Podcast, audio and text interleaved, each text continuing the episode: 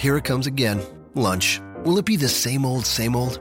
Or are you ready to take a vacation from the ordinary with the new Jamaican Jerk Turkey Sub at Firehouse Subs? Freshly sliced smoked turkey breast, craveably sweet mustard sauce, and a hint of Caribbean seasoning. Just $5.55 for a medium. Save time. Order the new Jamaican Jerk Turkey Sub on the Firehouse Subs app. Firehouse Subs. Enjoy more subs. Save more lives. Participating locations. Limited time only, plus tax. Prices may vary for delivery. Oh, hi there. Rob McCarran here. I didn't see you sneak up on me like so. Welcome to Shake Them Ropes, episode 178. Jeff Hawkins will join me in just a moment, but before he does, I wanted to let you know that this episode is brought to you by Dollar Shave Club. DollarShaveClub.com/ropes. Go there now and get your first month free. Join the club. Join 3 million members, including myself, with your first month free. This episode also brought to you by Mac Weldon, MacWeldon.com. Promo code VOICES. Go there and get 20% off your order right now. MacWeldon.com and promo code VOICES. So much to get to today. And you may be wondering why all the dramatic pauses. Why the long intro? Well, it's because we don't have any music. And I'm going bare bones with the audio setup. And I'm going to pop my peas quite a bit. But it's okay. The content's really good. This episode of Shake Them Ropes may be, dare I say, one of the best ever. And you get to listen to it. And we appreciate that. I appreciate you. Because you, that's right, you, are the backbone and soul of this earth. Not Ken Bone. No, not that guy. But you. You are the backbone. Certainly of Shake Them Ropes. And we thank you. Rob McCarran, Jeff Hawkins, Shake Them Ropes, episode 178, coming up now. It's all gold. Sky and tree and water. Everything just before it changes looks to be made of gold. Eudora Welty. Today on Shake Them Ropes, Dolph Ziggler saves his WWE career. Paige is jeopardizing her WWE career. Hideo Itami may never have a WWE career. And is this the start of James Ellsworth's WWE career? No Mercy, Raw, SmackDown, and NXT. And our top 100 match, John Cena versus Brock Lesnar from Extreme Rules 2011. And now, fans of Shake Them Ropes, a moment of silence, please. Some respect. As our friend Rob McCarran is in a deep state of mourning and grief. Dearly beloved, we are gathered here today to mourn the loss of Tino Sabatelli's run in the Dusty Rhodes Tag Team Classic. It was not a spectacular run, nor was it a memorable one, cut down in its prime by those cursed Aussies in TM61. But we come here to remember the good times, the entrance, the pre-match video, Corey Graves and Rob being smitten with Tino's toned, glistening body. Today is a day of celebration for all 3 minutes of Tino Sabatelli's shot at destiny. May it rest in peace. We have finger sandwiches and sodas in the lobby for those who would like to stay in comfort, Rob, in his moment of need. Amen. Rob, how are you holding up? I prefer to look at it as a celebration of life. a celebration of abs, if you will. Tino Sabatelli, the road ended before it even began. I hope this comes out on a 2-disc Blu-ray set and he can get it autographed for you at some indie show somewhere down the road. Someday down the road. I don't think he's going to do indies. I think he's going to do the autograph signings, like the high level autograph signings, but he ain't working no indie shows. There might be spots opening up for Tino Sabatelli though on the NXT roster. You got all these call ups and you got Hideo Itami getting injured again. Oh my goodness. This poor guy gets his moveset co-opted by everybody. And then like in some like 100 person gym is getting killed by guys he's supposed to be helping. Brian Satin, Pro Wrestling Sheet, came out with the story that Hideo Itami might be out for a few months again with an injury. Just as he was on his way to a comeback, as he was likely to have a singles match with Austin Aries, possibly. at NXT TakeOver in Toronto, unless Austin Aries maybe goes far in this Dusty Rhodes Tag Team Classic. You would have thought Hideo Itami was going to go far in it, teaming with Kota Ibushi, and now that's all blown to hell, possibly. Do they just give up on the Kota Ibushi team, or does Kota Ibushi team up with someone else? They may throw in someone else here, I think. We're going to find out tomorrow. We're going to find out Thursday. Yeah. They're taping stuff on Thursday. Like this one sprang up on me. I didn't even realize they were taping tomorrow. All right. Let me get a percentage check on here because there's something that I was considering after watching tonight's NXT. I know the Roddy Strong pick for Austin Aries tag team partner is popular, but he hasn't been on television yet. What's the chances that they replace him with Bobby Roode here? And this makes Bobby Roode even bigger heel by just joining another team with a real winner. I like the idea. Yeah. Has the Bobby Roode. Well, yeah. I mean, the Bobby Roode match with Ty Dillinger hasn't aired yet, right? It aired today. It aired tonight. Okay. So I haven't seen tonight's episode, but that makes sense. Yeah. He just joins another team. He just keeps joining new teams. Yeah. He joins this one because this guy's a real winner. I would love something too, with Austin Aries being a dick. I would love the aspect of Austin Aries had someone picked out. And like Bobby Roode says, "Hey, I'm available," and he like Austin Aries as a heel dumps his original partner. Like, it could be anyone; it wouldn't even matter. But this Dusty Rhodes Tag Team Classic has the chance to be pretty not only special but interesting. I mean, I think a lot more interesting than last year. Last year, it was well known for the rise of American Alpha more than anything. Samoa Joe and Finn Balor win; they end up feuding afterwards, but as far as matches and as far as storylines, it was really the American Alpha. But I think you're cutting this a little short here. What? Because, look, I think it's set up in a very similar way. Last year's Classic didn't get interesting until we got out of the first round.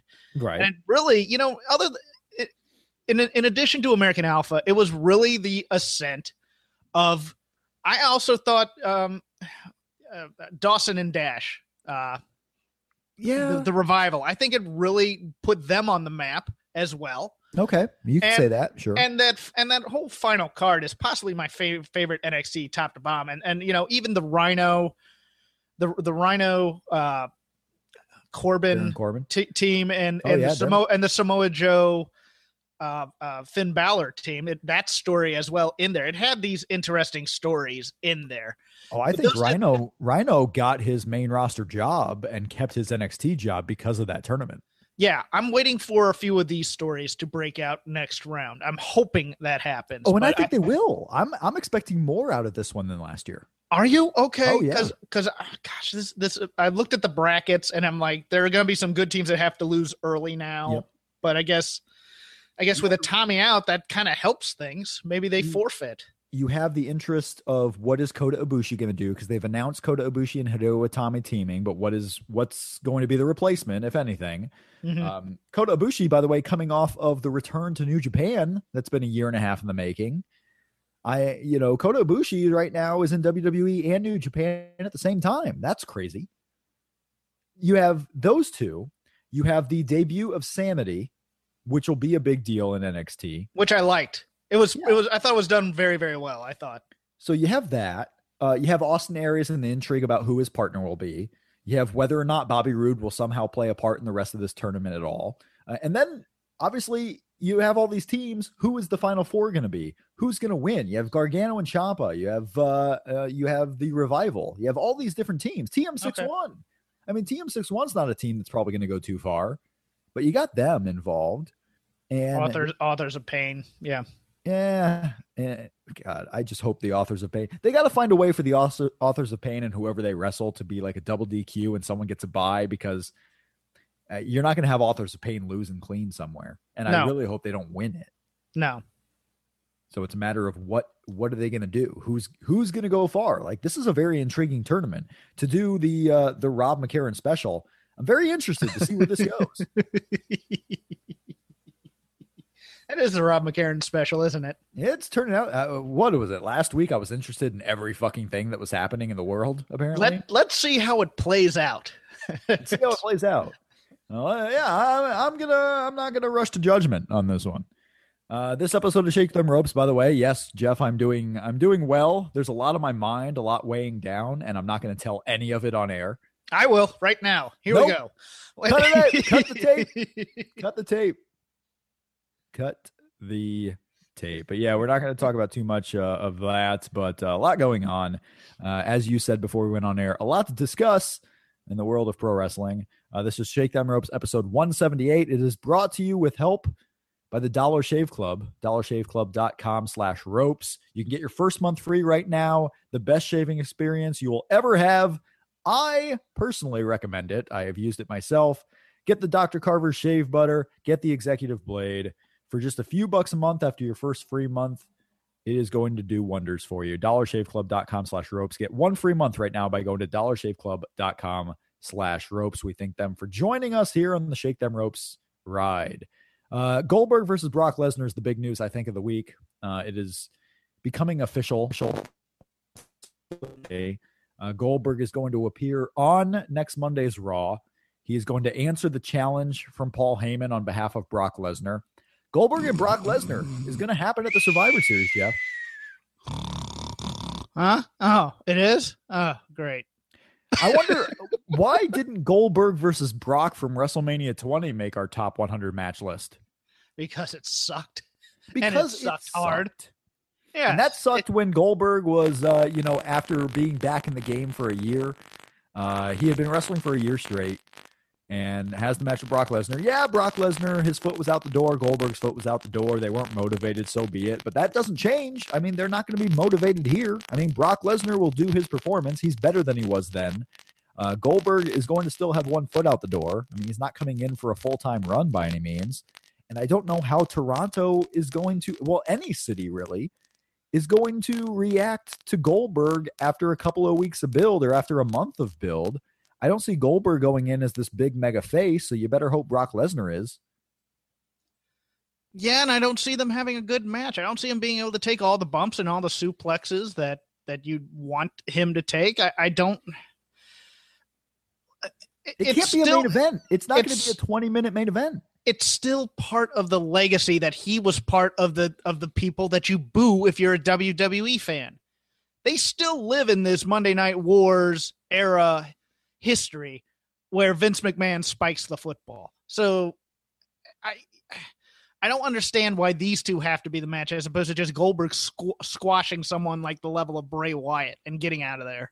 I would have thought, a 5-minute Bray Wyatt match would have been really cool. It would have been interesting. It would have been fun. A 5-minute squash. Goldberg squash matches were great. When he went that 12 minutes with DDP, that match was pretty good, but that was the outlier. I mean, generally to get the best out of Bill Goldberg, you have to go in there for 5 to 8 minutes. There's a part of me that thinks that once they get this going and they start having doubts that they bring in Stone Cold to stun them both like WrestleMania 20 again.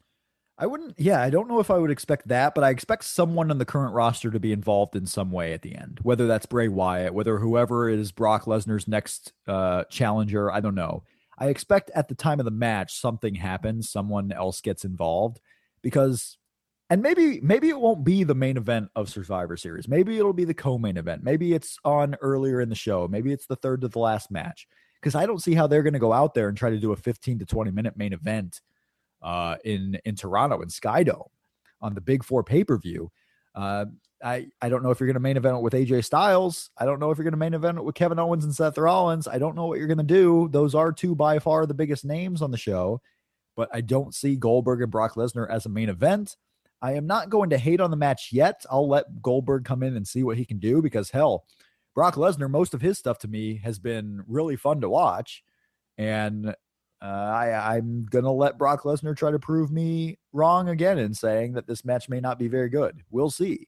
Yeah. I don't know what you're going to do with Brock Lesnar. It's going to be, what are you going to put Goldberg in a bunch of headlocks for 15 minutes? Is Goldberg going to put Brock in a bunch of headlocks for 15 minutes? Yeah. It's not like Goldberg ever worked very long matches in the first Rarely. And when he did in WWE, that's when the crowd started turning against him. Yeah, and this whole card could be very hit or miss, especially with the SmackDown challenge last night that we want to put our top five versus your top five in what's always the battle of laundry rather than anything with any real stakes or consequences and battles of McMahon's. I mean, yeah, And not to mention, you're going to have a WWE Championship match. You're going to have a World or a Universal Championship match. It won't be the top five versus the top five. Right. Top five on SmackDown is going to include Baron Corbin. It's already a bait and switch, to be honest with you, because it's not going to be the top five guys because the champions are going to have their own programs.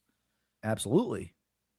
I mean, there's plenty of time for the show. We still got Hell in a Cell to go before Survivor Series. We still have a pay-per-view to go. We still have a ton of stuff on SmackDown.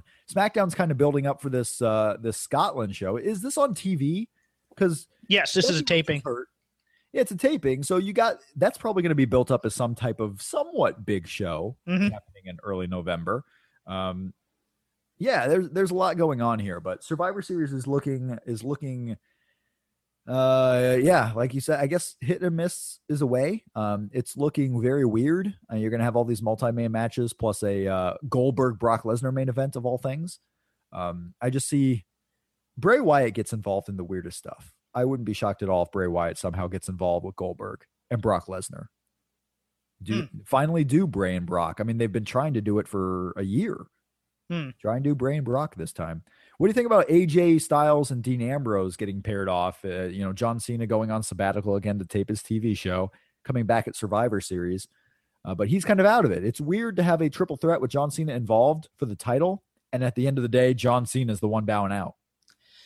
It was an interesting thing on No Mercy when they restarted that match to kind of make you think that AJ was out of it and was between Cena and Ambrose. That was interesting. I don't think it carried over well, because as soon as AJ comes in and starts doing it, that the way that Kyoto was doing those gesticulations, it was like, okay, the match is between you two. And then AJ came in with the chair and whatnot.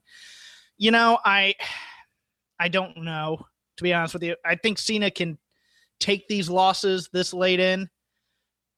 I don't think it's a message necessarily. Don't get me wrong on that part, but he can take the losses. And I expected him, if he was going to go away, to probably take the loss. It's just, I've seen AJ and Dean already. I've seen this program, so I don't know if it can get better. Although the James Ellsworth sketch and its unrepentant stupidity, it got right to the point of me not liking it without me not liking it, because I actually had such a blast watching it. It was so unrepentantly weird and dumb and funny. The armbar, the teaching Ellsworth how to do an armbar during the commercial break is one of my favorite things this year. And it was fine and was funny. I just, we've seen AJ beat Dean. Why does this have to now continue necessarily? We've seen AJ beat Dean in singles. We've seen him now beat him in the triple threat match. Yeah. It's the same reason why John Cena was in the triple threat to begin with. It's because those are the main eventers on the show. Right. There ain't nobody else. Right. Randy Orton's losing a match to Bray Wyatt. You can't put him in the title picture right away, or I guess you could, but they're not. Bray Wyatt probably is the guy that makes the most sense to be in there, but now you have Luke Harper back, and you have, they're involved. They're going to be involved with whoever. And I wouldn't be shocked if at some point in Survivor Series or after, Luke Harper and Bray Wyatt break up. Like, this could all be just the Luke Harper getting Bray Wyatt back at something. I don't know. Oh, yeah. I don't know what's going on SmackDown. I want to see it. I want to see it play out. I'd really like to see in the next couple months. I hope they don't give the Intercontinental title back to Miz. I want him put in the SmackDown title, Universal title, not Universal, but World title program. Because he is up. He is on the IC. He has upped his promo game. Even that promo yesterday was so great. He takes these terrible words that nobody else can do. I mean, look, I love Sasha Banks, but man, that promo Monday, it's the Mad Lib promo of, and because Dolph did a little bit on this one, it's the, I've always dreamed to be in WWE. Here's a guy from the past that is universally loved that I reference. Here's a historical thing that I'll reference as well. And here's my catchphrase. Boom. There's your baby face, because TJ Perkins has now done the same thing as well. But Miz makes it such a part of him, and he's bringing his acting game to a whole new level on this thing in terms of intensity. And that whole morning part of it, I really dug. And then it makes you feel like that title actually meant something to him. The Miz could be elevated in that world title picture. I would love them to finally do that, do some elevation of people. I mean, Miz has certainly earned it. His program with Dolph Ziggler, he loses the championship. Now you have Ziggler in there with the Spirit Squad of all people. The Spirit Squad back for the time being. Kenny not looking too bad either. No. He's looking great. He's looking great. SmackDown, you can't look at SmackDown and say, you know, this is a boring show. It's not boring. There's a lot of stuff happening, but there's a lot of pieces that are stuck with the same pieces. And well, no, but they a little bit.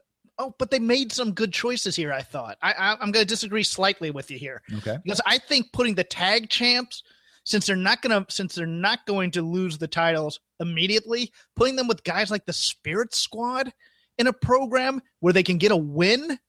Sure. I think that's great, as opposed to doing Usos over and over and over again. Now, unfortunately, the recipient of the Uso feud is now American Alpha, who are quickly becoming irrelevant. I mean, they need some promos, and they don't have the kind of promos with the babyface fire. They have kind of that goofy charisma with the ready, willing, and Gable thing going. They need some help here, and they need really good matches too. Yes, they do. And the Usos will give it to them. Don't get me wrong, but I mean, I can't watch them get outsmarted week after week after week, and keep being interested in them. They need something right now, because that luster from the draft has worn off, and they're just becoming guys. Just becoming guys. Sad, but it's true. I mean, I agree. And I like the build for hey guys, how's it going? Oh, our number one contender, Alexa Bliss. I'm liking this story a lot.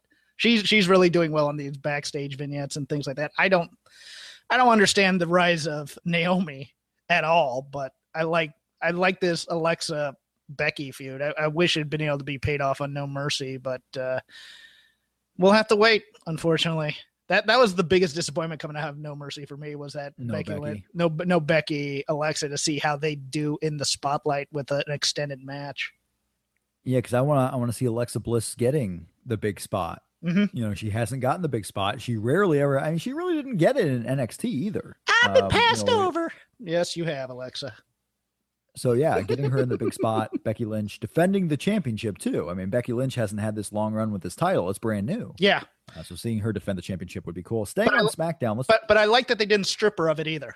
That was absolutely. I'm really, really for that, because they made that move too soon with Sasha, and she had to get that credibility back, and she's still trying to get it back from that win. Although that main event on Raw did a lot of good for her, and I think the Hell in the Cell will do a lot of good for her as well. But that was the rebuilding project they had to do real quick, because they jumped the gun. I like that they kept it on Becky, and you know what? If she has to lose it at Glasgow, so be it.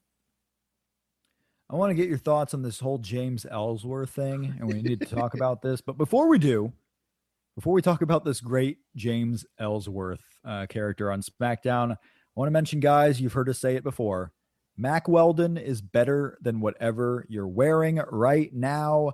If right now you go to MacWeldon.com, you can shop for the most comfortable underwear, socks, shirts, undershirts, hoodies, and sweatpants that you will ever wear. Mac Weldon believes in smart design, premium fabrics, and simple shopping. I've shopped on the website. Jeff's looked at the website. This is a very simple website to manage. You are not going to have to go around to a lot of filters and a lot of different columns and tabs to find what you want. It's all there right on the front page. You just have to go. Go to MacWeldon.com right now. If you shop from listening to Shake Them Ropes, you can get 25% off your order. Get that 20% off your order by using promo code VOICES. So you go to MacWeldon.com, you get 20% off by using promo code VOICES. That is VOICES. And yes, I had to write that down to make sure I spelled it correctly. MacWeldon.com, get 20% off your first order using promo code VOICES. And if you like, yeah. If you like our show, go along with the ride and patronize our sponsors, please, because I'll show you that you like them as well. Yeah, that's right. And I'm telling you, you're going to get good stuff. You're going to get good stuff. You're going to be comfortable. If you don't like your first pair, you can keep it and they will still refund you. That is how confident Mac Weldon is in making sure you like their stuff. There's no questions asked. Go to MacWeldon.com. Use promo code VOICES for 20% off your order. James Ellsworth. This fucking guy came back. Wait, hold on. Why are you cussing about him? What did he do to you? He didn't do anything to me. Okay. He didn't do anything to me. And I'm not, that's not a negative cussing at him either. He's just back. Okay. Talk about a guy. You remember, I have another guy getting over for no reason. Yeah, I have another host who cusses a lot because he's frustrated. Remember this. So I took that as being frustrated with James Ellsworth. I don't get frustrated, Jeff. This is, as you know, Shake Them Ropes is a very positive show. You're half as positive, I would guess. I half is positive. I love the people who, because we get iTunes reviews, and if you haven't done so already, please go out there, guys. Go to bit.ly. That's bit.ly/STR iTunes. bit.ly/STR iTunes. Leave us a rating and review on iTunes. Even if you don't listen via iTunes, go to the link, write about what you like about the show, give us a rating. It would really help us out. It would let us find new people to listen to the show and let people who want to get WWE audio content a chance to check us out. So those people might be looking for WWE podcasts and don't know about us, but your ratings and reviews will help them. And they'll also help us let us know what you like about the shows and maybe what you don't like. But a lot of the times what we get is, you know, these guys are great. These guys are fun. They're knowledgeable. And then on the other side, we'll get, well, these guys are always negative. These guys, why would I want to listen to a negative show when I like an off week? It's an off week usually if we're negative about everything. And we might not be negative about everything, but negative about one thing, and that's what they hear. And I understand that if you listen to the show and you're not listening to every episode or you're a new listener, you know, first impressions matter. I understand. We're not always going to be super positive if we don't like something on the show. We're not always going to be super negative. What we want to be is real. We don't want to be fake positive. They're not co-opted media like some other people who just want to have interviews and things like that and being good and get good seats. No, not us. Not us. Not yet. At least not yet. No, as soon as they do co-opt us, though, nothing but sunshine and fluff. Oh, Liv Morgan is great. Well, she is. She already is. I know. And Tino Sabatelli is too. Tino Sabatelli is a world champion. Baron Corbin is great too. Holy shit! Maybe I am co-opted. Oh, I think we are. I think we just got bought off because I have a microphone made of gold now. So there we go. Who do I not like? Can I pick Mikey now that he's technically back? No, because I like him. Okay, James Ellsworth. Go leave us a review. James Ellsworth. There's some controversy. Is there? Is this the linear title controversy? So AJ Styles had been the WWE linear champion. If you're not familiar with the linear championship, it is if every match involving the WWE linear champion was a title match, if it was a single straight wrestling match. If every single straight wrestling match the WWE linear champion did was a title match, that lineage would follow whoever wins the matches. So AJ Styles had been the linear champion. He merged the linear title with the real title. Now, last night, we're recording this on Wednesday. Last night on Tuesday, SmackDown, James Ellsworth, with the help of Dean Ambrose, defeated AJ Styles. It was not a real world title match, but it was a linear championship match because it was a singles match with the champion. And James Ellsworth became the linear champion, or so we thought. Jeff, there are some SmackDown results, some live results out there from last week, right? That say John Cena beat AJ Styles in some sort of dark match. Now the problem is I haven't verified this yet. It seems likely, but I haven't verified it yet because there would have been, according to these results, two different dark matches. That there was John Cena and AJ Styles as well as Randy Orton and Bray Wyatt, and I don't know if that would be accurate. Let me ask something. So the linear championship can only be defended in one-on-one matches, correct? It can only be defended in one-on-one matches that are won by pinfall or submission, or if the stipulation of the match is special that allows you to win it that way. Because I thought there was a way out of this while having Cena have the dark match, but he still lost the triple threat. So technically James Ellsworth could conceivably be considered.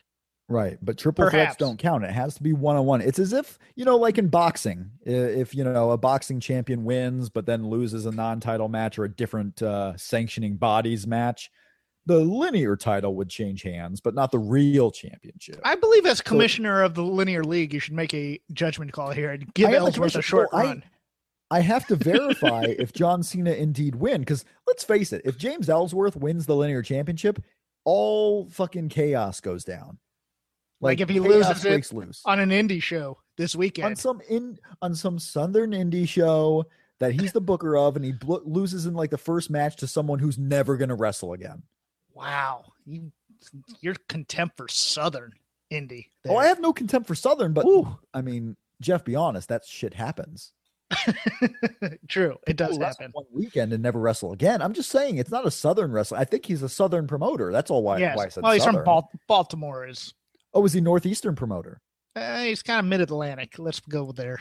Because he promotes his own shows is the thing, is what I'm saying. Mm-hmm. So yes. I know he's going to wrestle this weekend somewhere. I know it. You know it's going to happen probably, right? Mm-hmm. So if he loses to anyone, that person, whether they're in WWE or not, becomes the linear champion. And you can find all about it on Twitter at WWE Linear. That's at WWE Linear on Twitter for all the information about that. So I gotta investigate this overnight. I gotta figure out if John Cena did indeed win it last week and he would still be the linear champion, or if he didn't win it, James Ellsworth is your WWE linear champion. Either way, there's chaos that breaks loose because John Cena, it might be 2 months before he wrestles a singles match. And if he wrestles on the house shows, he's gonna win every single singles match. True. Overall, I'm enjoying the James Ellsworth story now that we've moved on from Heath Slater. James Ellsworth. Yeah, the running gag of James Ellsworth, you know what? Good for him, number one, because the guy gets a payday every time he shows up now. So that's cool. I like that. It's well done comedy. So despite it being in the world title picture, I'm fine with it. You know, I even thought Dean played comedy well. Like, it's like, you know what? I really want to see this. I thought that was a perfectly delivered line. And AJ being very logical in the story, knowing that Dean's going to screw him, goes, okay, no, you can't do that because you're going to end up screwing me in this. And then, you know, I usually have problems with these types of, you know, face commissioner comes in to screw around with the heel because it's just as bad as a heel commissioner coming in and screwing with the faces. But Daniel Bryan has that kind of, for lack of a better term, cheeky sense of humor on Talking Smack where he kind of trolls guys. So it's perfectly within character. So I can suspend my disbelief as long as they don't go to the well too often. I enjoyed it. I thought Ellsworth was pretty darn good on Talking Smack last night. I don't know. Just everything about this makes me laugh and smile. So I'm not going to overanalyze it. This James Ellsworth thing. I mean, he beats AJ. Dean Ambrose really gets the one up on him. Tuesday night, they'll continue it on SmackDown because James Ellsworth is going to get a WWE championship shot. It is AJ Styles and Dean Ambrose, or excuse me, AJ Styles and James Ellsworth for the title. So even if James Ellsworth is the linear champion, just to close that book up, he's likely going to lose it to AJ if you get through the weekend without him losing. Can I be the guy who wants SmackDown? What? I want the guy who wants Ellsworth to have, for some reason, I want to tweak purists and have Ellsworth have the belt for 1 week. I don't know why. Should. Why not? I mean, that's fine. Let him do as much as possible. But go ahead and put your post-mortem on it. I mean, it's something for SmackDown to do. I like that they're continuing the storyline, even if it is James Ellsworth. Could someone else have gotten this rub, maybe? But Curt Hawkins. Curt Hawkins didn't make his debut after all. Good. Time waits for no man except Curt Hawkins. Face the facts. This whole thing's a rib on him. I think so. I love it. It's the biggest rib on him, boss. Like, literally, this is the writing team telling him to face the facts. Oh. But they're getting some mileage out of it. That's what it is. It's a rib on Curt Hawkins. They don't find him. They're not going to do anything with him. When it comes time to cut something from SmackDown, what do they cut? They cut freaking Curt Hawkins. He's not going to be a big deal. He's getting paid without taking a bump. He's living the dream. Is he though? He doesn't look like a guy who's living the dream. Okay, he's not getting paid a lot, but I mean, still, it's better than getting a real job or having to hustle out there on the indies. Right, I guess so. Hustle anymore out there on the indies. What else from SmackDown? We've kind of talked about much of SmackDown. You want to go to Raw then? Else from the SmackDown show? I don't have that much from Raw. I want to talk about a couple things real quick. So they did pull the trigger on Sasha and Charlotte in Hell in a Cell, which is fascinating. That was the one thing I had from Raw to talk about. That's the biggest thing. I liked that opening segment up until the moment Roman came in to save the women. I thought they should have just left it as the women dropkick Rusev out of the thing because, look, it's another mixed tag, and I don't understand the psychology of mixed tag team wrestling if you're beating up a guy and then you have to do a tag in and then the other two have to come in. I just don't understand the reasoning behind it other than, of course, Roman needs the Sasha Banks face rub to get over. And I don't think it's going to work. He's going to get booed no matter what. It's going to hurt Sasha more than it helps Roman. Yeah, well, they've done the Roman Reigns face rub with other guys. They do that all the time. They put who maybe not or maybe is not as popular as they should be with the popular kids to hopefully rub off. And it doesn't always work. And it's not really working with Roman. But for the time being, people weren't going to boo Roman when he was holding hands with Sasha Banks because they like Sasha Banks enough. You know, they were willing to give a little room to Roman Reigns there, but it can't be sustained. It's not going to sustain itself that way. Ruru was fantastic, though, again. I love Rusev in any promo situation. He's just going to be great. TJ Perkins. Mm-hmm. They've heightened this video game thing in the most annoying way possible. He's now talking in video game lingo. I don't know. I liked that vignette with Kendrick in the locker room where he doesn't get stupid babyface syndrome and expects the sneak attack. But how many arcade puns can we get here? Plus, are the kids playing arcade games? No, they don't understand this. Like the people you would be appealing to with that lingo are not the people who listen to that lingo or care about it or use it. I don't. What if it's one big meta commentary on millennials? The millennial wrestlers who don't hang out in bars and go into their room and play video games. What if it turns into that? Oh, God, help us. Yeah, but they're not. Fuck, they're still not talking that way. I can't believe they would be talking that way. No, I know. Sasha Banks and Charlotte. In the cage, we've talked about it. Like we wondered if they were really going to do it. And there's two different ways to look at it, right? There's the way of, well, if you're going to make the women's division equal to the men, if you're going to make sure that the importance on the women is as much as the men, and that you let them have main event storylines, which is great because Sasha and Charlotte has certainly been one of the top storylines. You know, why not put them in the cage? The other side is the optics. How does it look when you're putting women in a cage? But at the same time, you know, it's all performance art. I mean, if the sponsors are okay with it, which they have to be, because you have to imagine that WWE made sure that this was going to be okay to their sponsors, to their corporate partners. They weren't going to go in here blind. They weren't going to go in there and ask for forgiveness later. They knew whether the partners were going to be okay or not. And the partners must be, because it's happening. So why not? Let them go see how it does. It'll either do well and it won't, and no one will think badly of it at all, and they keep doing it, or it'll be the only time they ever do it. They need to heat up this rivalry though a little bit more hate between the two of them, not the contrived stuff that they did on Raw, but I mean to make it worth being Hell in a Cell, so we want to watch it. But I'll tell you this much because I did the After Buzz No Mercy after show on Sunday. That's right. Jeff Hawkins' tree is just growing so many more branches. I am spreading the Shake Them Ropes love because that is the reason I'm on there. That is the thing they plug me on. That is the thing they introduced me as co-host. So it is all for this show. He's got. I am not TV ready. I'll put it that way. You're not TV ready. No, you're spreading your wings, getting ready for the eventual day where I just cancel this podcast. Yeah, me and Maria Menounos in that co-opted media. We're tight. Yep.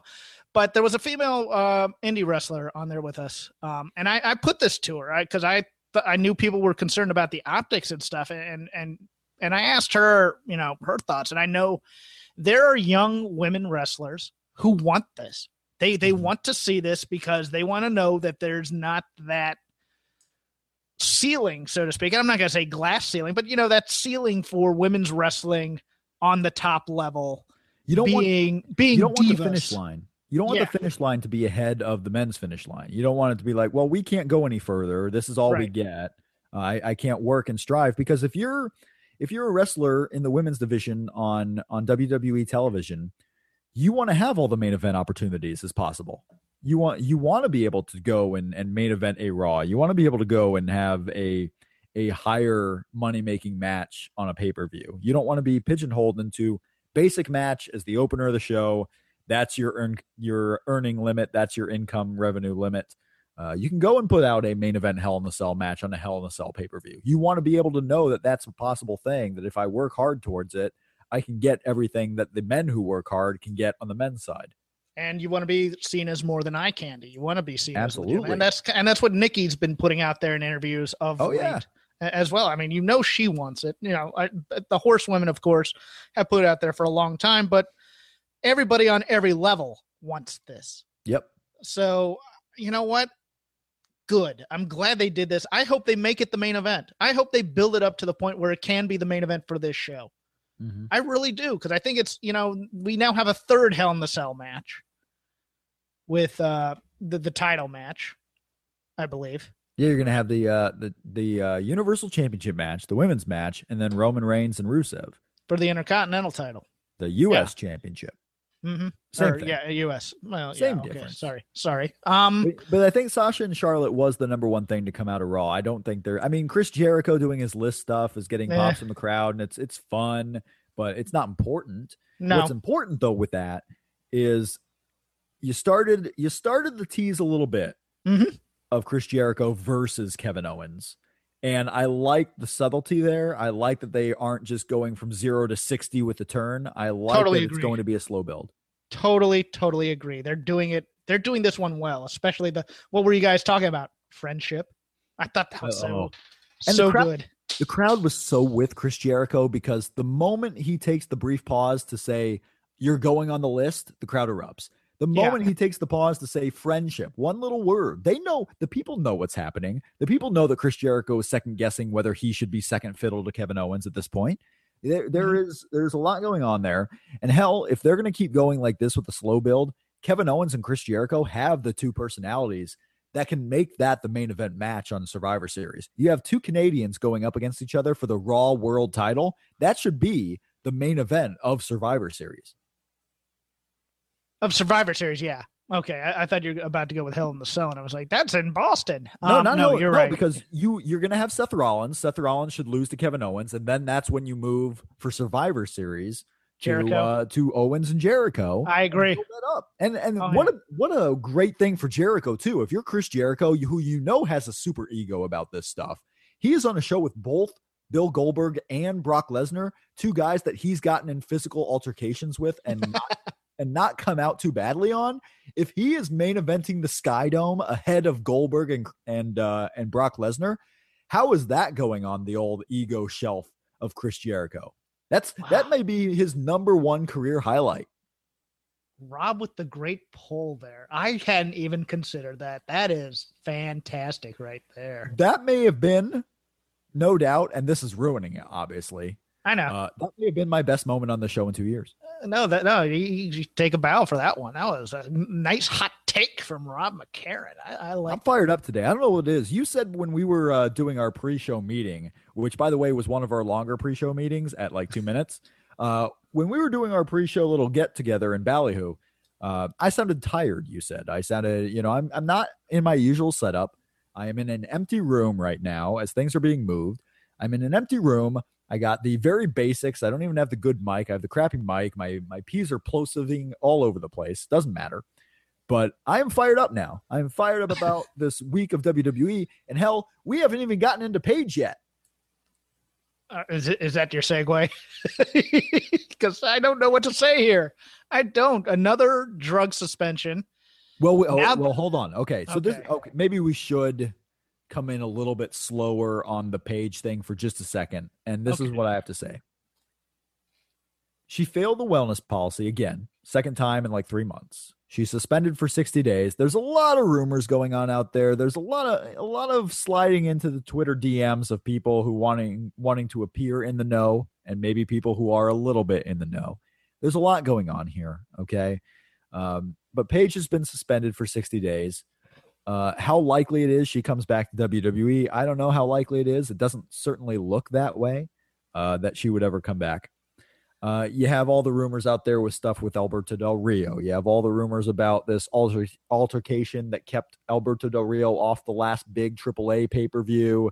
Mm-hmm. Paige not being back on TV when she was available, whether she's hurt, suffering some type of injury. She's come out and said that she has prescription painkillers. That's the reason why she's being suspended. WWE retaliated, which is odd for them. Coming out and saying that she did not test positive for painkillers, or that's not why she was suspended. She was suspended for an illegal substance. You start getting into, okay, what was this illegal substance? Let's just keep talking about, could it be cocaine? Could it be heroin? Could it be whatever? We don't know what she failed for. WWE says an illegal substance. Okay, that's what they're claiming. And that may be true, and it probably is, honestly. But we don't know what substance it is.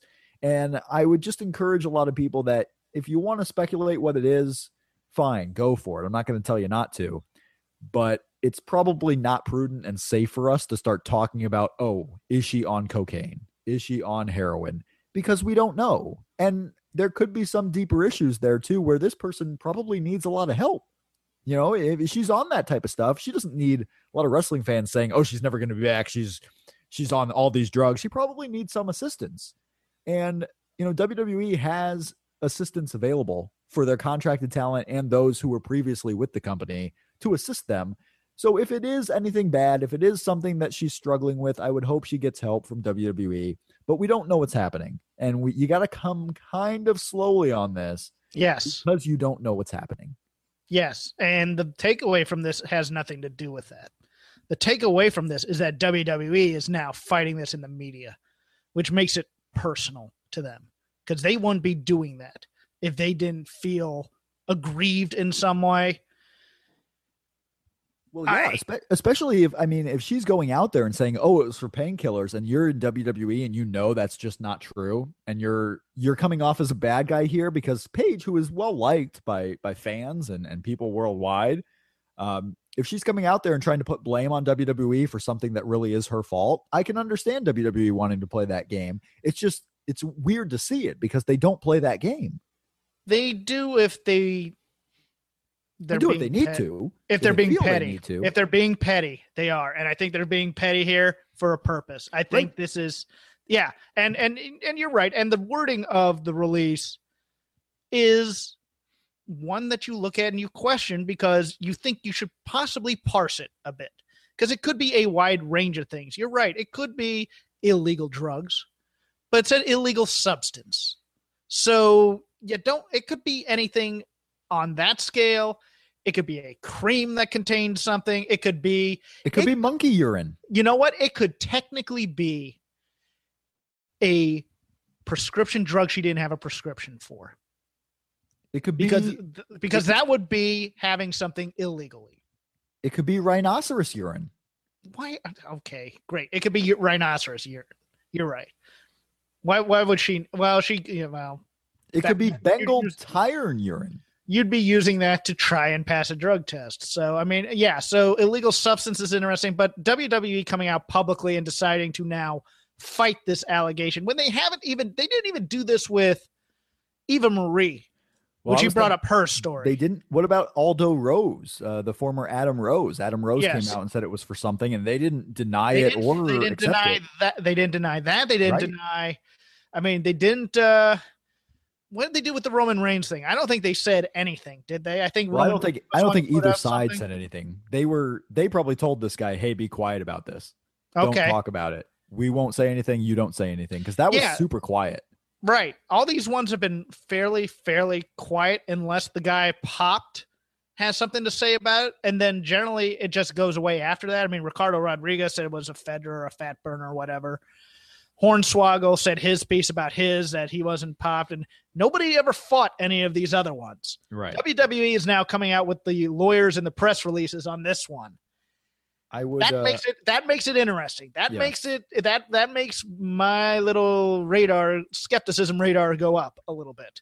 I would also in terms of maybe this is personal for reasons having to do with contracts and money as well for the future. Yeah. And that's why they word things the way they did. But yeah, it's interesting that WWE has decided to fight this. I'll also say, for those, because we've gotten this on our timeline now when Paige was first suspended and now on the second suspension, I don't think she's sabotaging herself on purpose. No. I don't think she's going out there failing tests, trying to get fired or trying to get released, because there are so many other ways to try and get released and to just go. You can just go. CM Punk did it. CM Punk just left. You can just go. You don't need to be failing tests to try and get fired, because they won't fire you. They'll suspend you and keep your contract going. It doesn't work. So if you're out there thinking that Paige is trying to get fired, it's probably not accurate. You might want to change that belief. Okay. It may be somewhere in the middle between trying to fail and not caring if you fail.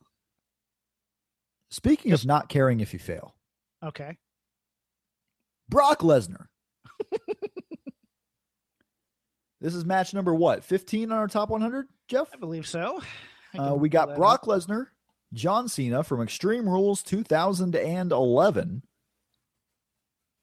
This was Brock Lesnar's return match after the post-WrestleMania Raw that is still probably one of the best returns on a post-WrestleMania Raw, or one of the best returns ever, period, on Raw television, of Brock Lesnar coming back after his MMA hiatus, after his failed football hiatus. This is a guy, I mean, I don't say it as a joke. This guy doesn't care if he fails. He'll give it his all, but he doesn't care if he fails, because he knows, like, he's going to give it his all. He comes back to WWE. The crowd's super into him, and his first program is John Cena. They do this John Cena-Brock Lesnar match. Brock Lesnar looks like a beast, does not kill John Cena, but they take it to each other. I feel like in this match, from what I remember, because I'm going off of a lot of memory. You watched this match again. I'm going off a lot of memory because I didn't really want to talk about the match itself so much, but what surrounded the match. But it brings a lot of John Cena's brutal side out of it. This was a John Cena pay-per-view caliber match here with Brock Lesnar, and Brock Lesnar didn't disappoint. What was surprising, though, at the time, obviously, is John Cena was going away for a few weeks afterwards. He gives this weird going away speech that you thought he might actually be gone even longer. But yeah. Brock Lesnar is on his return as this former UFC world champion, like a guy who is coming back. And, you know, it's even weirder after this match, how he never loses. You know, he wins the feud with Triple H at the end. He wins everything he's in. So Brock Lesnar loses to John Cena after an AA in the middle of the ring on steel steps. And it was just surreal seeing Brock Lesnar back, knowing he was coming back for the long haul, and it wasn't just a one match and done. And he loses to John Cena on pay-per-view. This may have been one of those times where it was the height of the LOL Cena wins meme. Because, oh my God, of course Cena won on a pay-per-view main event. Why wouldn't he? Yeah, I remember the outcry going, that was so stupid. Why'd they do that? But, you know, that the way WWE logic is that, well, Cena didn't necessarily win clean, he used the chain to help him, blah blah blah, and you know they try and make that the excuse, but no, he lost. Look, I watched the match again, and I had the same feeling I did when I watched it the first time. I was completely out of it when they brought in the doctors. I'm sorry, you can't have an Extreme Rules anything goes match where two guys are beating on each other and you get blood and you're trying to stop the match for blood and to patch it up. And you have Michael Cole going, this has to be done, folks. No, it doesn't. You're taking me out of the reality that these two guys are having a fight and hitting each other. It's the same with the flow of the Finn Balor Samoa Joe match at NXT this year in Dallas, when the doctors were ruining the absolute flow of this match. And the cut wasn't even that bad, I don't believe, on Samoa Joe when he was doing all this. Yeah, the cut was maybe a little bit bad on Cena here, but it's an anything goes match. You got to let anything go. I could not get back into this match after anything that goes, unless there's a little blood. You bring up that Samoa Joe Finn Balor example. I'll continue to say that the blood added to that one. I know it took you guys out live, but it added to it. The blood added to it. The doctors trying to get it to stop was just killing the live flow of the match. I mean, I'm on TV. I remember watching and going, yeah, it's okay that Samoa Joe eventually starts shoving the doctors and things like that. But we're waiting for this fight and we have to stop for a while. I mean, it's easy to watch it on TV because the camera can cut away from it. Right. And, you can get the drama of Finn Balor trying to recover while they're working on Joe. But in the arena, everybody was booing. And, the same here. And then it becomes just your standard WWE hardcore match. You get the announcer table spot. You get the step spot. You get Cena doing his powerlifting things. Brock throws guys around. I get that, but God, it just, anything goes. This could be a fight. These guys could get seriously hurt here. And then he starts bleeding. It's like, well, we have to stop the blood now, guys, because this fight that was that could possibly get out of hand actually got out of hand. And now this, so it's like, you can't, you know what? It's a fine match for what it is. It's not my style. And then you have the SummerSlam match where Brock Lesnar just completely destroys John Cena. Mm-hmm. And it's completely devastating. In good news, they've had different styles of matches. They've never really had the same match twice. Right. I don't feel. But this was just so surreal because it really is when you hear about Vince McMahon being vindictive and you're going to have him lose. Like we went through this with Sting when Sting lost to Triple H at WrestleMania. We're like, yeah, we'll bring you in. We know you're good for us and you're a big star, but we got to teach you a lesson. You got to lose the first time out. This was Brock Lesnar getting taught that, hey, you left us. You're going to lose in your first match. Then, Sting comes in, great. We have you, Sting. You're a legend, but you're going to lose in your first match. This is what he does a lot of times. At least the evidence kind of shows that. But it was surreal because Brock Lesnar went on a hell of a run afterwards and eventually did kill and murder John Cena. You can rebuild guys from that if you decide that they're worth rebuilding. I mean, AJ Styles is a perfect example of that as well, right, after losing to Jericho at WrestleMania, which I called and nobody else did, but there you go. The Sting example still angers me to no end. Cause that was pure spiking the football in the Monday Night Wars. That wasn't even vindictive necessarily. That was just a waste of time. But this, they made Brock a big deal. You had the Triple H matches as well, which, helps solidify him as a badass. Look, Brock is such a freak of nature and such a naturally gifted guy that you could beat him once and just give him a 10-match winning streak and he'd be over as a monster again because he's that good, he's that big, he's that impressive. He has that perfect package of what Vince wants. He has the athletic ability, but he also has the sizzle of being a giant, monstrous guy who's larger than life.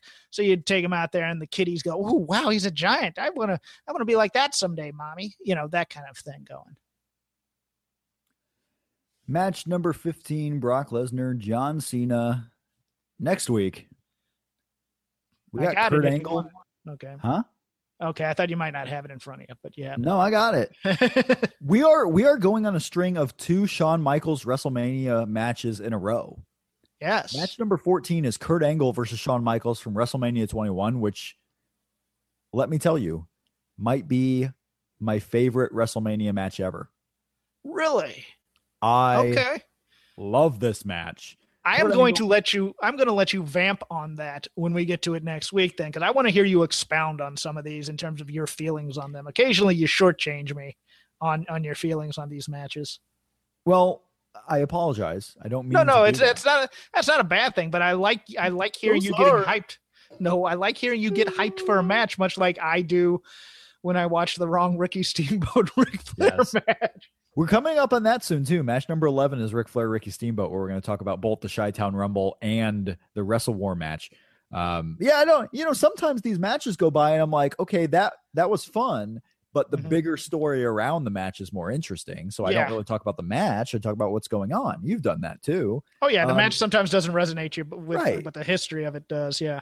Yeah. Kurt Angle, Shawn Michaels is next week, followed by Undertaker and Shawn Michaels from WrestleMania 26, a match that I was live for, from Phoenix, Arizona. So yeah, we got some Shawn Michaels matches coming up on the Top 100.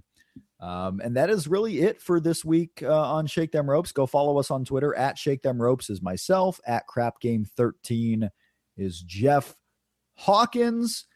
So I'm just going to go back probably to a nice quiet night doing my nice little crossword puzzle. I need your help, Jeff. Mm-hmm. There's one I'm not geographically inclined. I don't know all the cities and all the states and all the capitals and whatnot. I'm doing this crossword, and 22 across is a 6-letter word for a culturally diverse city in Texas with a great music festival. Can you help me out? I think that would be Austin. Here it comes again. Lunch. Will it be the same old, same old? Or are you ready to take a vacation from the ordinary with the new Jamaican Jerk Turkey Sub at Firehouse Subs? Freshly sliced smoked turkey breast, craveably sweet mustard sauce, and a hint of Caribbean seasoning. Just $5.55 for a medium. Save time. Order the new Jamaican Jerk Turkey Sub on the Firehouse Subs app. Firehouse Subs. Enjoy more subs. Save more lives. Participating locations. Limited time only, plus tax. Prices may vary for delivery.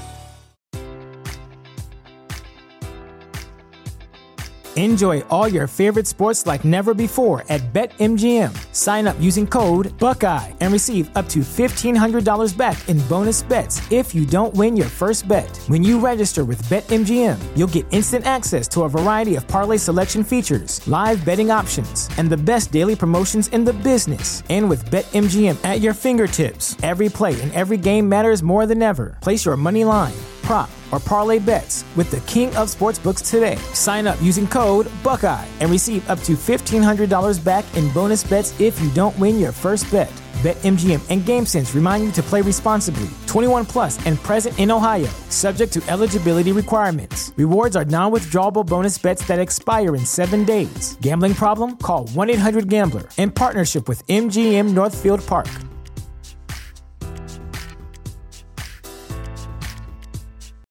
When you need mealtime inspiration, it's worth shopping Kroger, where you'll find over 30,000 mouthwatering choices that excite your inner foodie. And no matter what tasty choice you make, you'll enjoy our everyday low prices, plus extra ways to save, like digital coupons worth over $600 each week. You can also save up to $1 off per gallon at the pump with fuel points. More savings and more inspiring flavors make shopping Kroger worth it every time. Kroger, fresh for everyone. Fuel restrictions apply.